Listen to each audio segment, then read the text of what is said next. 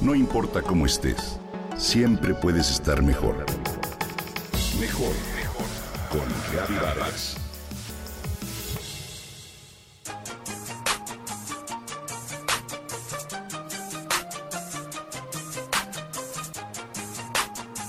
La tirita del calzón y una mariposa azulada se asoman por los jeans en la espalda baja, muy baja, de una joven mientras se agacha a recoger algo. Yo creo que no se ha dado cuenta. Ha de ser una distracción, un accidente. Qué ilusa. Es totalmente a propósito, es una provocación, una moda, una coquetería que tiene como fin atraer la mirada de todos los hombres. Tatuajes y perforaciones están en cualquier parte del cuerpo. Orejas, tobillos, ombligo, espalda, muñecas, ceja, nariz, lengua, pezones y hasta genitales. Los diseños varían desde signos chinos, motivos étnicos, tribales, religiosos, un nombre, una palabra, un símbolo. El tatuaje es una práctica milenaria que se asocia con ritos de iniciación, de magia o de un estigma en diferentes culturas primitivas. La palabra deriva del polinesio tatán, ta, que significa dibujar, y otra versión es cortar o herir. ¿Por qué te tatuaste? Fui preguntando uno a uno de los jóvenes que me encontraba. Las respuestas fueron las siguientes. Me gusta el sentir que pertenezco a un grupo. Se ven muy sexys, yo tengo el signo chino de fe porque me protege. Yo una pantera porque me identifico con ella. Yo tengo 19 años y llevo 10 tatuajes en mi cuerpo. A veces pienso que lo hago como una forma de autodestrucción.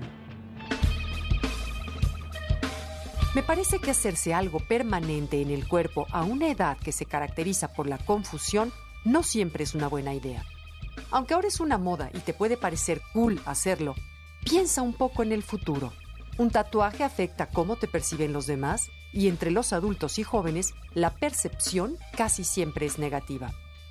Permíteme platicarte un caso como el de Juan Luis, que a los 17 años se tatuó brazos y antebrazos y fueron origen de un sinfín de problemas.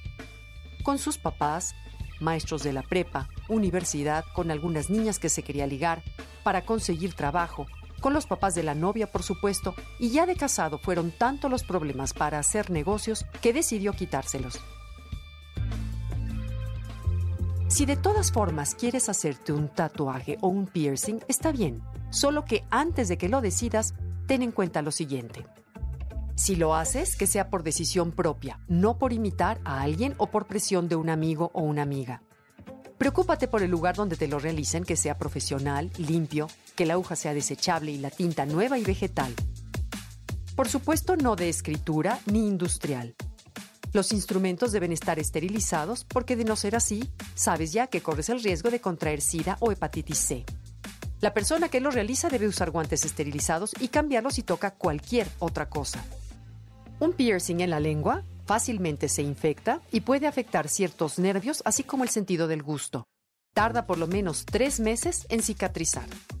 Está prohibido hacerles tatuajes o perforaciones a menores de 18 años y el establecimiento debe tener un permiso de salubridad. Si te vas a perforar alguna parte del cuerpo, asegúrate de que el metal para las piezas de piercing sean de acero inoxidable, de oro mínimo de 14 quilates o titanio para evitar infecciones o alergias. Hay tatuajes que se hacen con henna y duran un mes. ¿Por qué no hacerlo? Date cuenta que no tienes que tatuarte ni perforar tu cuerpo para pertenecer. Piensa antes de hacer algo definitivo. Si no estás seguro, el asunto puede esperar y además siempre puedes cambiar de opinión. ¿No crees?